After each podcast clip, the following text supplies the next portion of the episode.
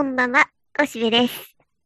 今週はちょっと配信が一日遅れてしまってごめんなさい。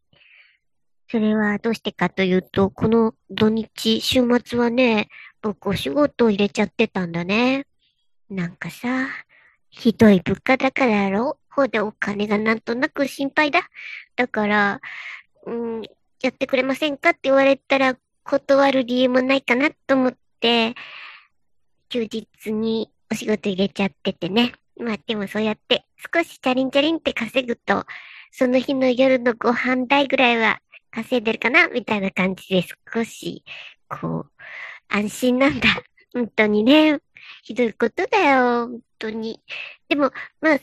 今は季節が割と良くって、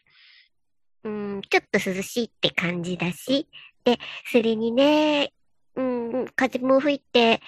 空気もいいので、僕ももう外ではマスクをなるべくしないし、でも人混みは結構あるので、今ね、みんな楽しくて外に出ているからね、人混みはすごいよ。僕もそのお仕事とかはね、免疫のあたりに行くんだけどね、名古屋駅は。すっごい人だったよ、この週末はね。で、みんなワイワイって嬉しそう。で、まあみんなマスクしてるけどね。まあ、だけど、とにかく人混みはすごく、すごく、まあ、盛んになってよかったなって感じです。で、僕もね、この季節、ものが美味しくてね、本当に、うーん、食欲もりもりだよ。だから、お酒も美味しくて、で、この間もね、日本酒とお刺身がまた、おーっていうぐらい美味しかったし、それに、その少し前はね、なんか、お肉の美味しいお店に行ってね、で、そこで、こう、美味しいお肉と赤ワインをグビグビとか、あ、美味しいってなったよ。だからもう、困っちゃうけども、でも、そういうふうに心置きなく美味しいものをどんどん食べるためにも、ちょっと、うん、財布を高くしておかなきゃいけないので、こうやってお仕事をちょいちょい入れてしまうということで。まあでもそうやって、うん、やってくれませんかって言ってもらえて、で、今まではちょっととかって断ってたの、はあ、じゃあやりましょうかって言って、それで、こう、おぜぜがもらえるのならば、まあ幸せっていうかな。お座敷がかかるうちが花と昔から、諸先輩方に言われたもんさ。でもそれ、いつまでそれをやるんかなっていう感じもあるけども、まあでも今んとこ、楽しくやってます。本当にあの、ストレスのない仕事なんでね、えー、とても楽しく働いています。というわけで、あの、配信がちょっと遅れてしまってごめんなさい。ただね、その分ね、えー、っと、土曜の夜も日曜の夜もやってたんだけど、今日はちょっとだけ、あの、ピアニストのスタニスラフブーニンの話をしようかなと思います。で、ブーニンといえば、日本ではとても有名な、えー、ショパンコンクールで優勝したんだよね。その、えー、ピアニストです。ちょっとシュッとしてかっこいい人だよね。で、その方が、えっ、ー、と、もともとロシアっていうかソ連の人だったわけだ。ソ連時代の方で、で、まあ、なかなか練習も難しいなんか練習してるとうるさいって言われちゃうので、日本でクラクラクラビノーバーを買って帰ったっていうのは夢の話だけども。で、そうなんで、なかなかうまくいかなくて、で、えっと、西ドイツに亡命して、で、えー、だから、あの、あ、でね、その、なんでこの話してるかというと、テレビでやってたんだよね、BS でね。で、えー、日本で久しぶりに9年ぶりにコンサートを開いたっていう特別スペシャル番組があって、で、そこでいろいろ詳しい説明あってね、ふむふむと聞いてたんだけども、そうやって、えー、苦労なさって。でも、えっと、奥様が日本人なんだね。まあ、その辺、うまくいったじゃないのかな？で、結局日本でもとても人気があるわけだから、ここで、えー、少し稼いでおられるとよかったわけなんだけども、で、それがでも9年の空白を超えて、えー、久しぶりのコンサートっていうことで NHK が特集を組んでたんだけど、なんかね、ご病気されたんだよね。なんか肩のところが石灰化しちゃって、で、左手が動かなくなったと。で、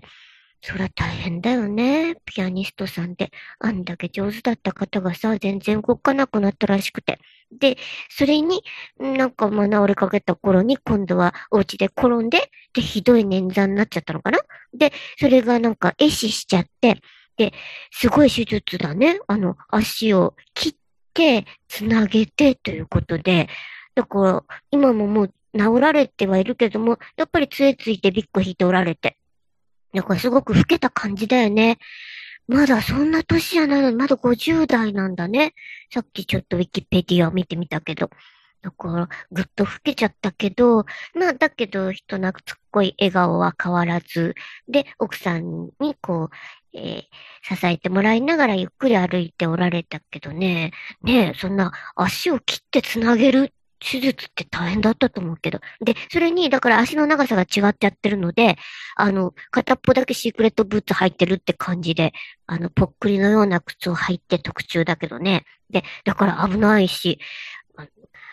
それに、ピアノっていうのはペダルを踏まなきゃいけないわけだから、その辺の感覚とかも難しいみたいだった。で、えー、明らかにそりゃ技術は落ちてるのは、その、弾き始めた時に、え、なんかこんな簡単な曲を弾くの？とか、あの、小さい作品しか弾かないし、と思ってて、で、うん、それだけど、コンサートをずっと、あの、あ、だから八ヶ岳の小さなコンサートでやったのを、あの、番組にしてたんだけど、最初のうちなんかおぼつかない感じで大丈夫かなと思ったけど、次第に、あの、今日が乗ってきて、あ、やっぱりいい音出てきたじゃん、と思ったけど、やっぱりまだなんか体力がないのか、あの、最後の方は、ええー、こんな、こう、結構リズム狂っちゃったけど、みたいになっても、満身創痍で弾いておられて、でも、やっぱりどこか音楽を離れては生きられない感じっていうかな。あの、素敵な音楽を、彼の音楽を奏でていたなと思って見ていました。で、えっと、日曜のロングバージョンの方では、影響を受けた日本のこうピアニストとして、えー、あの、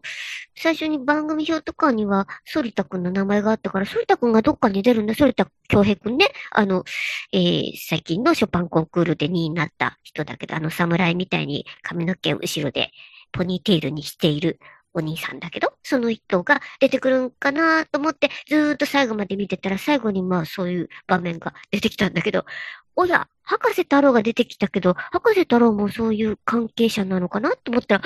それが反田くんだったよ。いやー、デブったね反田くん。ぶっくり太っちゃって、博士太郎かと思ったよ。っていうの、まあでも、いいことだ。ね、あの、こう、うまくいってんのかなって感じでね、ふくよかになっておられて。で、あの、反田くんも、あの、ブーニンに習ってたんだね。で、やっぱり、あの、これからまた音楽を奏でてほしいと言ってて。だからまあ、なかなかもう最高峰の芸術家として、こう、演奏を続けていくっていうのは難しいかもしれないけど、でもさ、今みんなそれぞれに、こう、置いていったり、で、うん、今だったらいろんなこう、後遺症とかもあったりしてさ、うん、で、あの、左手だけのピアノ曲っていうのもあるしね。そのぐらい、それぞれこう、体の具合と折り合いをつけながら、自分の音楽を、こう、その、こう、楽しさとか、こう、音を出せることの嬉しさみたいな、そういうところが、こう、ずっとこう、輝いていれば、こう、みんな幸せになるんだよね。あの、時々、あ、今ちょっとミスタッチした？みたいなのあったとしても、まあ、それもまた、こう、一緒に、なんか音楽を辿ってるような感じで、うん、楽しいんだよね。結局、その、こう、本当のサーカスじゃないんだから、技術だけを見てるわけじゃなくて。それはそういう場でも、そういう人を聞けばいいわけだから、それぞれがそれぞれの、こう、楽しさ、音楽が、あの、綺麗でしょとか、この音すごい面白い音出てるでしょとか、あの、ピアノとの出会いとかね、その楽器との相性とかもいろいろあるしさ。で、そんなんをいろいろこう、楽しめるなと思って音楽の、こう、楽しみ方の、こう、変容した形っていうか、そういうのを見せてもらった。それがあの、もともと最高峰にいたブー、ブーニンだからこそ、そういうことも感じられるなと思ってね、興味深く見てた。でね、僕もここのとこずっとね、ピアノはなかなかちゃんとは練習できなくて、多少ちょっと指を動かすぐらいで、うん、というのも、腱鞘炎だってずっと前から言ってたよね。でもね、僕すごいよ。えへん。だいぶ直したぞ。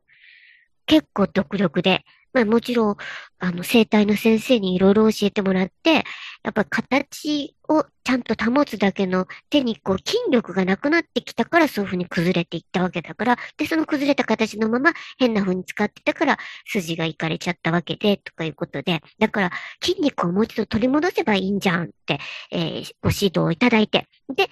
うんと、僕はこのボールをソフトソフトのこう、100均で3つで売ってるような、3つで100円みたいな柔らかな、えー、ボールをギュッギュッて、えー、掴んだり、それにだんだん慣れてきたら、あの、握力を鍛えるような機会があるよね。ああいうので、こう、次第に筋肉はついてきたみたい。で、それで、まだもう100%治ってはいないんだけど、かすかに、あの、気をつけなきゃいけない動きはあるんだけど、随分痛みはもうなくなってるし、で、割とこう、形を保って物を持つことができるようになってきた。だから、やっぱり筋力っていうのはまだまだ年をとっても回復できるんだなと思って。で、それが、ちょっとトレーニングがめんどくさいようだけども、結局その力がつけば楽に動けるわけだから、それはいろんな手だけじゃなくていろんなところでそれをこう保っていないと動きが辛くなっちゃったり、痛くなっちゃったりするんだなっていうのが学んだよ、本当に。だから、今もう、腱鞘炎は90%治っています。かすかな痛みが時々あるかなっていう程度で、とても、あの、辛い状況は脱することができました。というふうにね、あの、体をいたわりながら、で、だけど、その、本人の姿を見て感じたように、何か、こう、こんなことすると楽しいやいって、こう、全体、体全体を使ってあんなにもう結構満身創痍なのに、その中でピアノを弾くブーニーを見ていて、えー、まあ、それぞれなりに楽しいことやりゃいいんじゃないのって感じがしててね。だから僕も、その、お仕事も楽しいし、そしてお酒をくぺくぺ飲んで、美味しいものをパパッパパッと食べるのが